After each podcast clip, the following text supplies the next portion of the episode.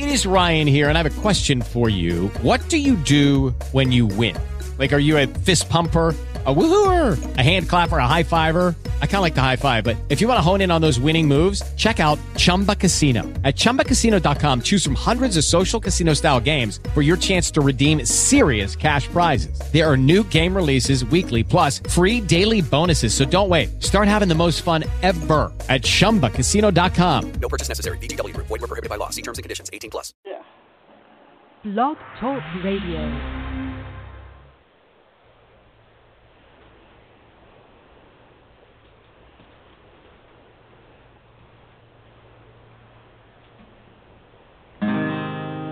When Jean Lafitte left Barataria Island, they fled for their lives. From Florida to Galveston Island, many took Indian wives. From a mixture of many nationalities, a new race was born. With high cheekbones and an olive complexion, they're called red bones. I'm a red bone. I'm a you please. My ancestors were the Natchez, Choctaw, and the Cherokee. Yes, I'm a red bone, and I'm proud I'm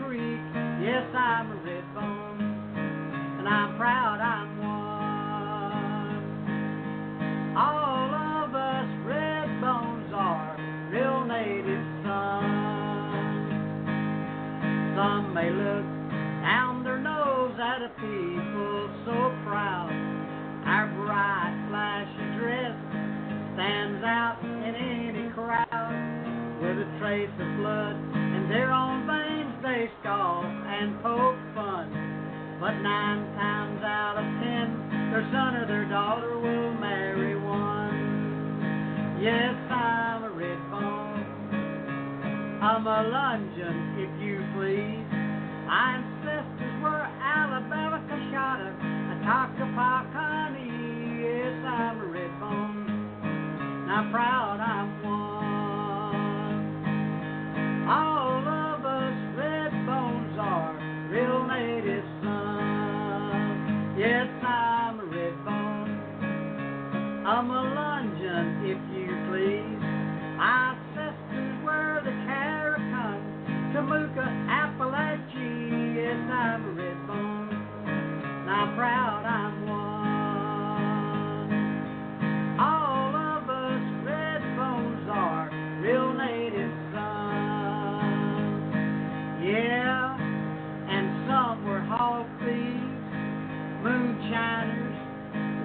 chasers, hotheads, draft dodgers. Why, they qualify to be president.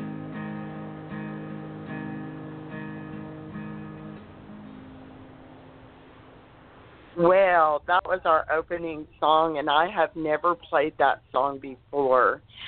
Um, that was a song written and performed by uh, a Herschel, a local Redbone in Calcasieu Parish, and he donated that song to us. And um, I thought he actually did a really good job, and he mentioned the the Melungeons, so I thought it was pertinent to mention it today.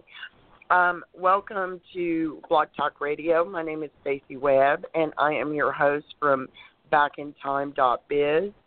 And um, I'm here today with one of my most favorite, well, my favorite cousins, April Mullins Mela, and I met her in 2006. She's an extraordinary Melungeon, she is um, has done has been to Turkey numerous times. Um, was heavily involved with um, Dr. Brent Kennedy and and all of those who that were the founding members of the Melungeon Heritage Association, who does have their gathering union this next week, June 20th, 21st, and 22nd.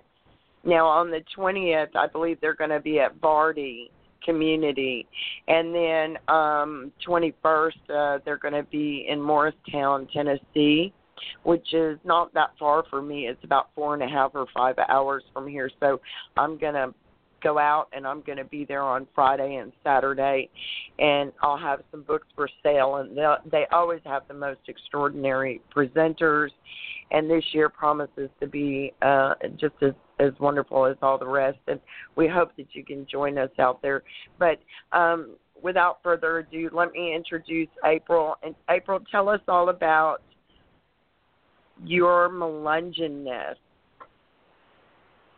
well, where do I begin to tell this story? I always tell people when they say, What's a melungeon? I say, You got two hours because it takes about that to be able to even touch the surface of what it's all about. I agree. I agree. well, and we talk in the middle of the night for hours about connections, so probably better if we just go with specific questions, you know? Exactly, exactly. I think that um you uh, the first time that I met you, you did a presentation on grave houses, which um Don Marler featured a grave house from there in actually in Texas. I believe it's in Texas. Um the one that's pictured on the front of uh Red Bones of Louisiana, which is a book right. that is no longer available, but we hope to back in time biz and Mira Publishing. I do have the the publishing rights on that book, so I'm hoping soon, you know, that we will get that redone and it's a matter of old style being converted to new style. So that's been the hold up. But you did a presentation in 2006 in Kingsport, Tennessee, which just fascinated me. Uh, the research you had done uh, on these um, grave houses and the historical value and the clues to our mixed ethnic, you know, uh, our people. And so, please do tell me the history and and what you know of these these clues that might help us in the future to better identify some of our ancestors. Okay, well, Brent Kennedy very much wanted me to collaborate with Don. And I tried to, and he wasn't giving it up. I don't know if he thought I was going to steal his stuff or what, but Brent knew what I was onto, and he very much wanted us to collaborate. But Brent was so open to everybody coming together and having a, a multidisciplinary approach to this mystery, if you will, and he was right on target with everything. Um, so I guess what I should tell you is, for me, I had been to college before, and I had been a social worker for many, many years, and I got bit by the Melungeon fever when I went to Turkey. Um, the first time I went over there, it was a situation where I was supposed to go with my dear friend Garland, and she always wanted to go to Turkey. I had no desire. All I knew about it was Midnight Express, and uh, I had always wanted to go to the Greek Isles, and so this was a cruise, um, everything included, and um, you flew into Istanbul or flew into Athens, and then you could ferry the Greek Isles, which included the Turkish coast, or we often refer to it as the turquoise coast over there. Um, so I did that right before I was to depart. Um, it was in 1997. She fell at work. She was a bench chemist, and she hurt her knee, and she didn't have any. She when we when we paid for the trip, she didn't get any travel insurance or anything because she was in good health. So she said, you know, everything's paid for. You just need to go on. And I said, what? And of course, I was terrified, absolutely terrified. But I did it, and it literally changed my life. It it changed my entire life. Wow. So, with the departure, I went up. I had friends from Marshall University, where I went to school the first time, uh, a Jew who lived out on Long Island, and so he uh, let me stay there with him. But he had to go to work that day, so I was in um, East Northport, I think, or one of those little towns. It was an old whaling community, and I was just kind of, you know, knocking around. And I went into this one shop, and there was a very interesting to me, uh, this little postcard, but it had all these different totem animals on it. I mean, certainly not all from the various tribes, but uh, I just put that in my purse. You know, bought it, of course, put it in my purse, so I had it with me. Just serendipitously, I had it. You know. So then, when I flew out of um, New York, on the plane, Princess Diana died. So here I am, playing with all these Arabs and Turks, and this is going on, which was quite interesting to say the least. And then while I was in Turkey, because I did the Istanbul, uh, arrived in Istanbul, the night that I saw the whirling dervishes, Mother Teresa passed. So I'm like, okay, God, something's going on here. You know, uh, I try and pay attention to the Lord, and I am a, a strong believer. And so then things un- unraveled and unveiled in very interesting and marvelous ways. Fabulous. what So, okay, so I ended up in Istanbul. Which, like I said, saw the whirling dervishes, did the Hagia Sophia, you know, that kind of touristy stuff. This is my first trip. I went back and forth like eight times and ended up eventually living over there. Um, but so anyway, I looked. I went to one. All tourists go to these, you know, rug shows where you know just the fact that they put them out there and they do all these wonderful things when they lay them out, and it's just a show in itself. And they had a prayer rug, and I looked at that prayer rug, and I was kind of interested in it, but you know, it, it didn't do anything great for me. So then I boarded uh, the cruise ship, and at that time I wasn't that familiar with my itinerary. Really, I didn't even know I was going to be back in Turkey again. Uh, but I was, in fact, and it was in the small community of Kushadasi, which Kushadasi is, I would say to people, kind of like the Myrtle Beach, if you will. I mean, if you had to compare the two of the turquoise coast. Now, the elite area there would probably be Bodrum and Antalya, and that would be like maybe the Outer Banks or something of that nature here. Um, so when I got off the ship, I was supposed to be on one bus. I was getting on one bus and almost got on the wrong bus, and this lady said, "Oh no, no, no, you're to be on my bus." And her name was Nuran Sule, who ended up becoming my wonderful, wonderful friend for many years and still is, and she's still over there. And uh, the other trips that I would take back and forth, I would often stay with her as well. And I just developed a, a, complete and extended uh, Turkish family over there. Nuran, I used to call her the Countess of Kushadasi. Um, beautiful, beautiful Turkish woman, both inside and out. So then we went to the first place we went to was Ephesus, and on the way we stopped at this place where they sold, you know, the various Turkish scarves and things like that. And I was late getting back on the bus. And other people were just like nasty, nasty, nasty to me. And I just said very softly, I'm so sorry. Please forgive me. And that made an impact on her because she said, You know, I have people that give me Bibles all the time. She said, But you demonstrated something different as a Christian that I'd never seen before.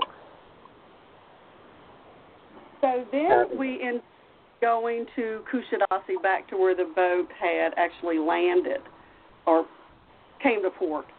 And we went into this carpet shop called um, changed names a couple of times. Lapis, and that's where I bought my prayer rug, and it's a silk on silk prayer rug, and it has the animal that was in that card that I had. And the man who And sold is it, that pardon me, ethnic to their? Now is that something ethnic to their culture as well? Um, totems. this is very unusual. Totems.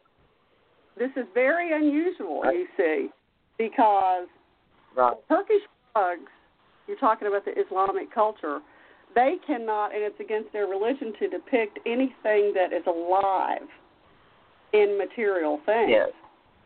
They do a lot of designs and stuff in their rugs.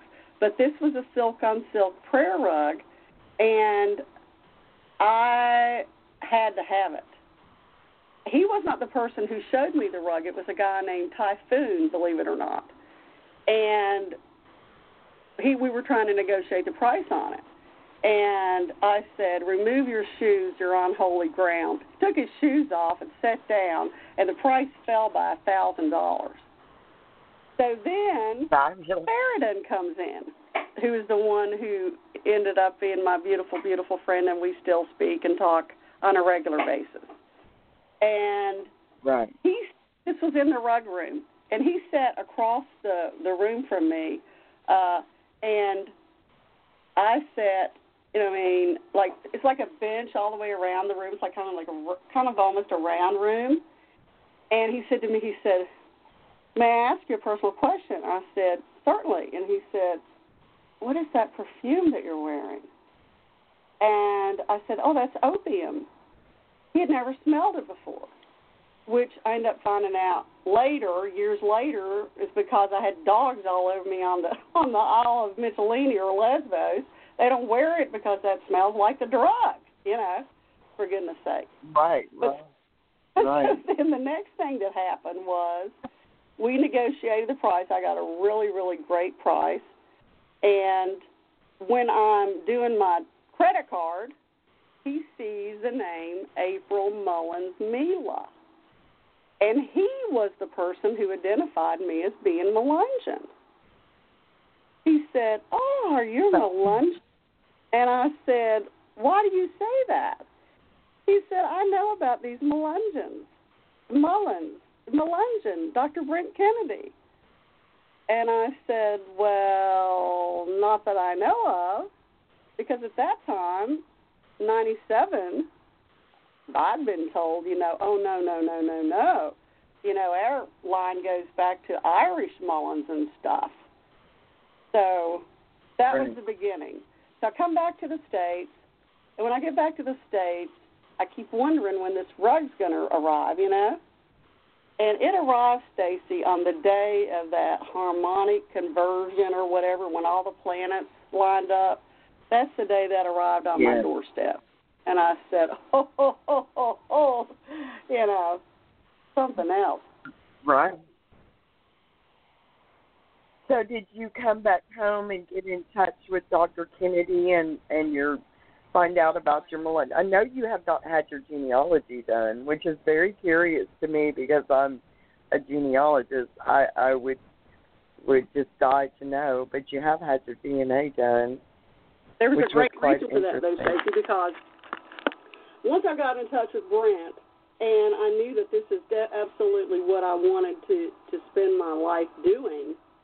Um, I didn't want to Yeah. skew my research, and so if I would have at that point tried to jump into genealogical research, it would have skewed my results. You know, you you find what you're looking for.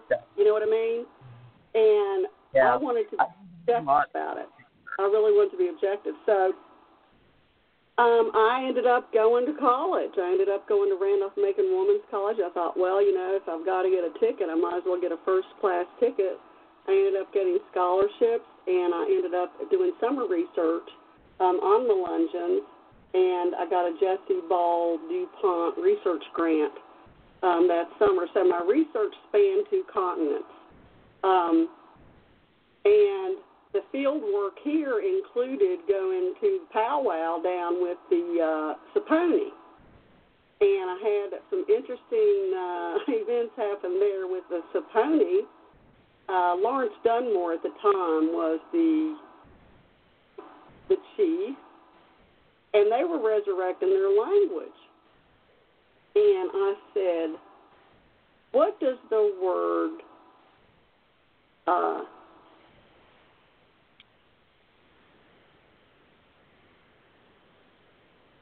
Mika mean? And he said it means raccoon. Now, if I were a native, you know, and I wanted to describe these people, what looks more like everything mixed up in the world but a raccoon, right? Right. But uh, he kind of kept his distance because he kind of knew what Melungeons were about, and you know they're they're on the path of being recognized. So, but anyway, I still I still gleaned a lot of very pertinent information from from from going to that powwow. right. Well, From the Saponi. Also gone to some of the powwows. You know, I'm not that far from Bear Mountain and the uh, Monacans. Okay, so I've I've gone to several of their powwows as well. Right. Right. Yeah, that's interesting. Well, tell me about how you got interested in the grave houses. Oh, oh my goodness. Well, the first thing I did that kind of direct me in terms of where am I going with this is I went to the primary work. And so the primary work was with a cultural geographer, um, um, Price, uh, Edward Price. And I was actually Yeah. able, and you'd love that. I have the copy of that. I know you're going to want it. And he pretty much poo pooed it, you know he said, "Well, you know, there is one thing that we know is that they had this practice of doing grave houses, but it doesn't mean anything." And I thought, he's a cultural geographer. He was not an anthropologist. And when I went back to school, I went back to and my degree was in anthropology, sociology, um, and then with a And concentration with uh, Ottoman Empire. yeah, I was going to tell you that too, with our concentration in uh, uh, history, because I wanted to, uh, and human services, and I graduated with honors in my field, I might add. Uh, so I knew what I needed to know, that I needed to know as much as I could about that veiled period of American history, the 1500s, which we know so, so very little about. And then also, I, I knew that that Ottoman period historically that I had to know about that. So I, all my history classes were of that period. And um, so from there, I kept looking and looking and looking. And I mean, I looked at literally everything that talked about uh, burial practices that you could look at, that you could find. And the only place at that time, this would have been in 1999, that had any kind of coursework on necroethnicity was Harvard. They had one course on it, and that was it. Um, I did find the works of Donald Ball, who had published um, about the Middle Eastern, uh, Middle Tennessee uh, grave houses, and he had decided that there was nothing really that special about them, but that they were probably influenced by the English lich gate or the Scottish cairn. But he was wrong. I mean, sorry, Donald. I mean, I talked to him, told him, I said, I'm sorry, but I don't respect your work, but you're wrong. Uh, um, so everything that I found out um, about the grave houses showed me that indeed this was an amalgamation of this offshore other, whoever they might have been, uh, with Native American women because I knew, and I kept saying, they have to come from a native womb. And there's no other way. You got a native womb. And so you look Well, at the little, you've got you've got pictures um, of grave houses in in in at the Native American and Cherokee graveyard, In taken in 1970. I'm sorry, I didn't hear you. Can you repeat that? Um, yes, you had you have in your presentation you presented us with um, a Cherokee graveyard in uh, Stillwater, Oklahoma, where originally there was grave houses. So um, Yeah, well, and- and that- obviously, Yes, because the other archival information that you'll see there came from Holly Bush, from the archives there in Kentucky. Okay, and so those photos of Stillwater, Oklahoma, show that they brought that practice with them. You know, once they were removed. You know, I mean, people are Yes. not going to give up their burial patterns, and even through being conquered, they just don't give it up. This is something that's innate and will continue culturally on and on and on and on. But my proposition was, of course, and then I also indicated that more research was certainly needed, um, was that my proposal was that it had an Ottoman admixture. And the way that I found that out was I went back to Turkey during my research. I went back there and I'm in Ephesus.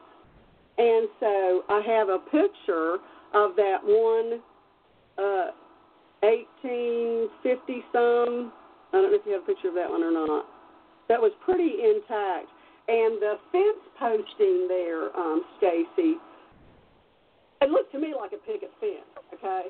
But I had a picture of that because that was the most preserved, okay, that I had of this material culture, okay? And she's looking at that, and she said, "This is Ottoman in design." The archaeologist at Ephesus, okay, at the museum, and I said, "No, that's offense." She said, "You don't understand." She said, "I studied in Washington D.C. I lived in America. Yes, I'm Turkish. I'm telling you, this is Ottoman in design." And then she told me that the tombstones of that period looked like that picket that what I thought was a picket fence. So then I again because of my uh great relationship with Sheridan Osteron and his family, they took me to a cemetery in Turkey, uh this that period and that's what you're seeing there. Or you might just see an image, but I actually have photographs um of those tombstones in Turkey. And guess what? That's exactly what it was. So this is the amalgamation. This uh, suggests that there's definitely a Turkish admixture here. Now, I will not say, as many, many did, you know, well, they're not just Turkey. You know, Brent Kennedy, they gave him money and they wanted to jump on the Melungeon bandwagon and be associated with Americans. And, you know, well, they were the only ones that opened their doors to Brent. Okay? Other scholars slammed the doors in his face, thought he was crazy. Okay? I say they are many. I mean, I'm going to give credit to the Spanish researcher uh, and Manuel Mira, the Portuguese researcher. You know, we are many, all all people. You know, one people, all colors. So you have admixtures of Spanish, you have admixtures of Portuguese, you have admixtures of Turkish, Ottoman. You know, the Ottoman in, the Ottoman Empire was vast, very vast. absolutely. You know? Um, so Very and that's when I absolutely. the nest. It's Melungeon nest. Um, Melungeon's just got the the press, but you have all these groups up and down the Appalachian, uh, well, the Indian trade routes, and I think you found a map from that presentation that shows those different. Uh, well, they call them triracial isolates. They were not isolated. They were, you know, on the interstate of that time, uh, which was Okay, uh, I. I, I hey, let's just break. Just let me make a quick announcement. We are. Um, it looks like we're going to lose live stream, but it will still be recorded, and we will pick up and talk about um, the Appalachian Highway of Trade there that you're discussing now, um, and you provided a map, which was an excellent map. I'm going to get a, I'm going to scan all of this material because I want to uh, pick up. Uh, our listeners can, as soon as the show is over, it will take about an hour, and then this will be available. The rest of the um, interview will be available. Okay, go ahead, April. Um, let's let's go right back where you were at with, I with don't the remember where I was. Oh, I'm so sorry. well, I'll fill you in because I was keeping up. you had just begun to start talking about um, the the grave house influence on the Appalachian, and that you were talking about the map you had presented with the okay, okay, different ethnic okay. groups. Okay, okay, okay. Okay, well, now let me tell you the happiest moment in a researcher's life is when they find an out of print book that they've been searching for. right, Okay. a rare manuscript. Right. I kept Hey, you know who I'm talking about, right? Do you know who I'm talking about? One lone, No, lonely so, uh, sociologist wrote a book about all these mixed people groups. He went and interviewed them. Almost white, yes. and I got it. And guess where it Oh, was? my it goodness. was it was at Randolph Macon Women's College on the shelf. Can you believe My it? good. under my nose the whole time. I was ecstatic. You have got to get me copy. I don't know what the copyrights are on Almost White. Uh, if we can, you know, um, what do you have? A physical copy of it, or do you have a copy copy of it? I have the book because before Oh, I graduated, I checked it out and I couldn't find it. I couldn't find it anywhere, and I had to pay full price for that book, or I wasn't going to graduate. And then Oh, after I graduated, months and months later, I found it. So it's my book. I mean, I paid like $135 for that book. It's a lot of money when you're struggling in college. You know what I'm saying? So I have it. But anyway, let, I digress. Okay, the other thing I wanted to say is during this, I'm real good about taking care of my teeth. Okay, so I'm going to my dentist, and he's like, "Well, what are you doing now?" Because I've had so many different interests in my life. He goes, "What are you doing now?" And I told him a little bit about the melons and stuff. He goes, "Hmm, let me see if you have the tubercle of Carabelli." And I'm like, "What?" and obviously he must have really studied when he was in dental school. And I said, "What's that?" And I have it. I have it in all my molars. What it is Oh my is goodness. it is an ethnic marker for persons around the Mediterranean. I see. And you're not going to have it in your body unless somebody came from around the Mediterranean. Right. Right. Isn't that interesting? So that was a I- I physical don't- affirmation for me that yeah, I am this. And I start oh, when I started talking to my relatives, now that was really interesting because I had always heard that my grandmother, well I remember my grandmother, it was my grandfather that was the the Mullins, but I remember my grandmother, they said, "Oh yeah, she's Indian, Cherokee." Of course, they always said Cherokee. And she chewed tobacco. And I mean, I'm like 8 years old and here she is you know, bedridden and had broken her hip and she's chewing tobacco and spitting and I'm mortified, you know. I don't know what to think. And so then when I started doing this research, I started talking to my dad's sisters. There were 14 children in that family. I sent you that picture. I don't know if you got it or not. But uh uh many were still alive. As a matter of fact, my Aunt Rosa is still alive and she'll be 99 on the 4th of July.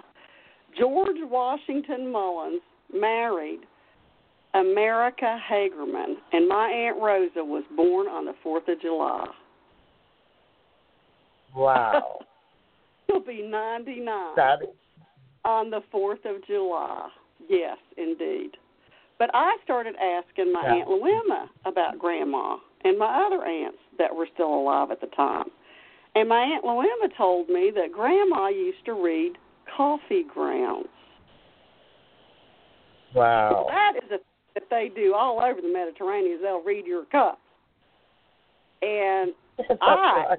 No. reading people's cups, you know, I picked it up like nothing, you know.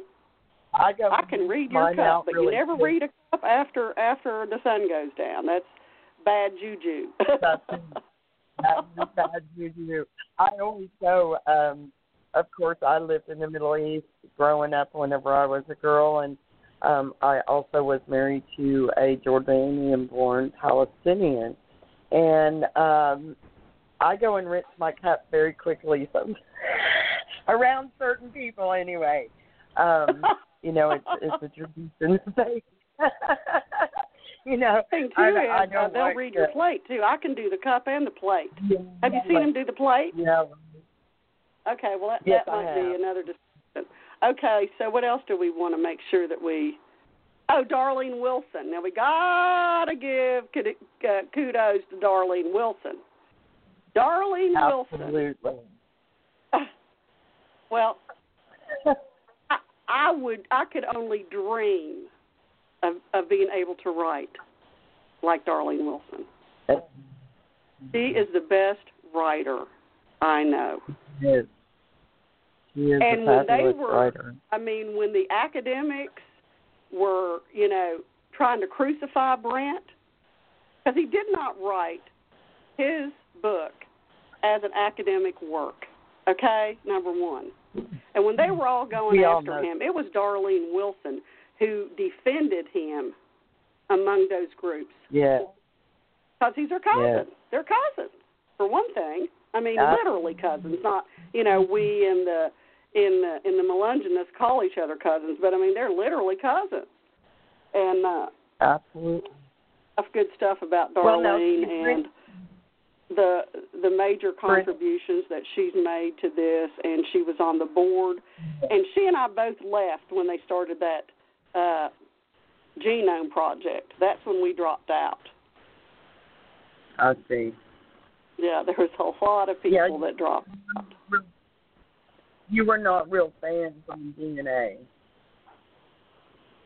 No, not at all. Because, you know, the whole thing about Melungeons and Redbones and Monacans and the list goes on and on is that we suffered. We were treated as badly as any people group. There was an ethnic cleansing of our people group. We can't forget to mention Plecker. And Yeah, but both Darlene and I him. and others felt like we were going to like be a lot of things going on. All of a sudden, I'm a Melungeon, I'm a Melungeon, I'm a Melungeon. You know, I mean, it's like we became proud of having this heritage, and we both felt that the DNA would almost create that white supremacy if people started getting into that. Do you know what I mean? Yeah, I understand. I understand. That was their was their fear. Yeah. And I think the Native Americans as well, you know, came forward and said, and this is what they're struggling with, a lot of them now, um, especially mixed blood Native Americans, because, um, you know, it, it, it creates some identity issues.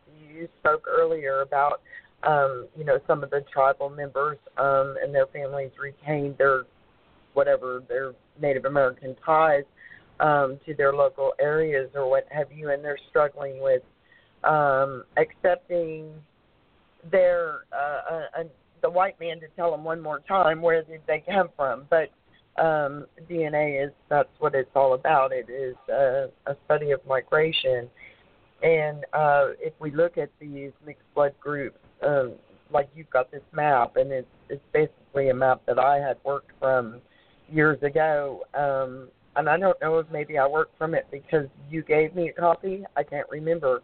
Um, but you've got, you know, from Nova Scotia all the way into, you know, the very tip of South America. You just have scattered groups of these mixed bloods. Um, you know, and of course, as soon as the settlers arrived and the colonists arrived, you know, they were pushed out. Uh, in fact, Tom Kingery has recently um, discovered a document or a list of men who were removed from Jamestown for marrying uh, among the Native American women. And so Right. those men, if, yeah, you know, they, we were immediately um, unwanted um, elements. And so um, Right. we were forced into, yeah.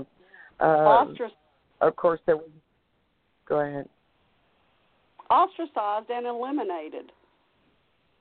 Yeah. Ostracized at best. You, you talked about ethno washing the other night. No, you that's just giggled you. and laughed. You, You're the Yeah, ethno wash. You're the it. one that came up with that phrase. I, I, I credit that's you for that. right. And the map that you're talking about is one that I had discovered post the uh, Appalachian Studies Conference presentation and post the Melungeon Heritage Association. That's my current research. Uh, and I shared it with you as I do everything that can help us as we collaborate together, Stacy. Absolutely, absolutely. And just like the Turkish map uh, that one of the Cheraws um, pointed out to me and provided to me, uh, I sent you a copy, and it's a terrible copy, but there is a website that explains its origins, and it's 1803, where obviously the Turkish sent an expedition up the Mississippi River, and they, you know, named all of these tribes that um, some of them we've had one lady um, from the DNA study group. She did translate part of, and she said, "I've never heard of that Indian tribe. They're probably extinct now."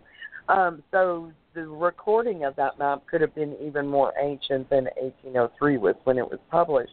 And, and you know, this you know, is in my re- Turkish. It would not have been in Turkish in the 1800s. Yeah. It was in, Because you- it's written in Turkish. It's not in Arabic. We tried to have some Arab translators, and they said it's not Arabic. They thought it was Farsi, but it's not. It's Turkish. Well, I, we can talk about that another time. I know what that was. Uh, Right. Yeah, and, and and we can talk about that another time. But you know, for me, that's why I shared that um, information on that uh, global group that I was trying to get. I, I found out um, from my Turkish friends and from the research that I've done. They, I mean, this is this is Ottoman naval forces. The Ottomans were second only to the Spanish on the sea. Okay? And Yes. so no for a fact from what I have researched that I can see in English that they had uh pirates and they were they were they had uh they were based off the coast of England okay during this time period Right. Okay, so what I've been trying to do, and Sure. there, there's a I can't I can't quote his name right now, but there is one Turkish uh, researcher that it, that's his bailiwick. Okay, and what I've been trying to find out is how many people could be on those boats of that time period. That is key to me. Right. How many Ottoman, not Turks, because you see the Ottoman world comprised so many various people. You had Greeks, you had Turks, you had I mean Moors. yeah, absolutely. Mm-hmm. So I want to know that. I want to know at that period what they were sailing in. What was the complement? Right. Particulars of the ship, you know, their capacity and and where they went, and you know, we look at these inter. We've got some interacting maps of the Spanish and Portuguese and English ships that, you know, came and it. And I, I don't believe that they even mention a Ottoman ship well, in any a, of that. That I. well, that's because this is obscure, very obscure Mm, Ottoman history. Because I've been uh, because of you know the uh, the World Wide Web, I'm able to. That's that's how I came to find out about it. Okay, I've got my notes over here, Yeah, but uh, they absolutely were in the Atlantic. Yeah. Oh, sure. The 1500s, I uh, they think were in the Atlantic. when I when I was going to college and and finishing up, there was a, a huge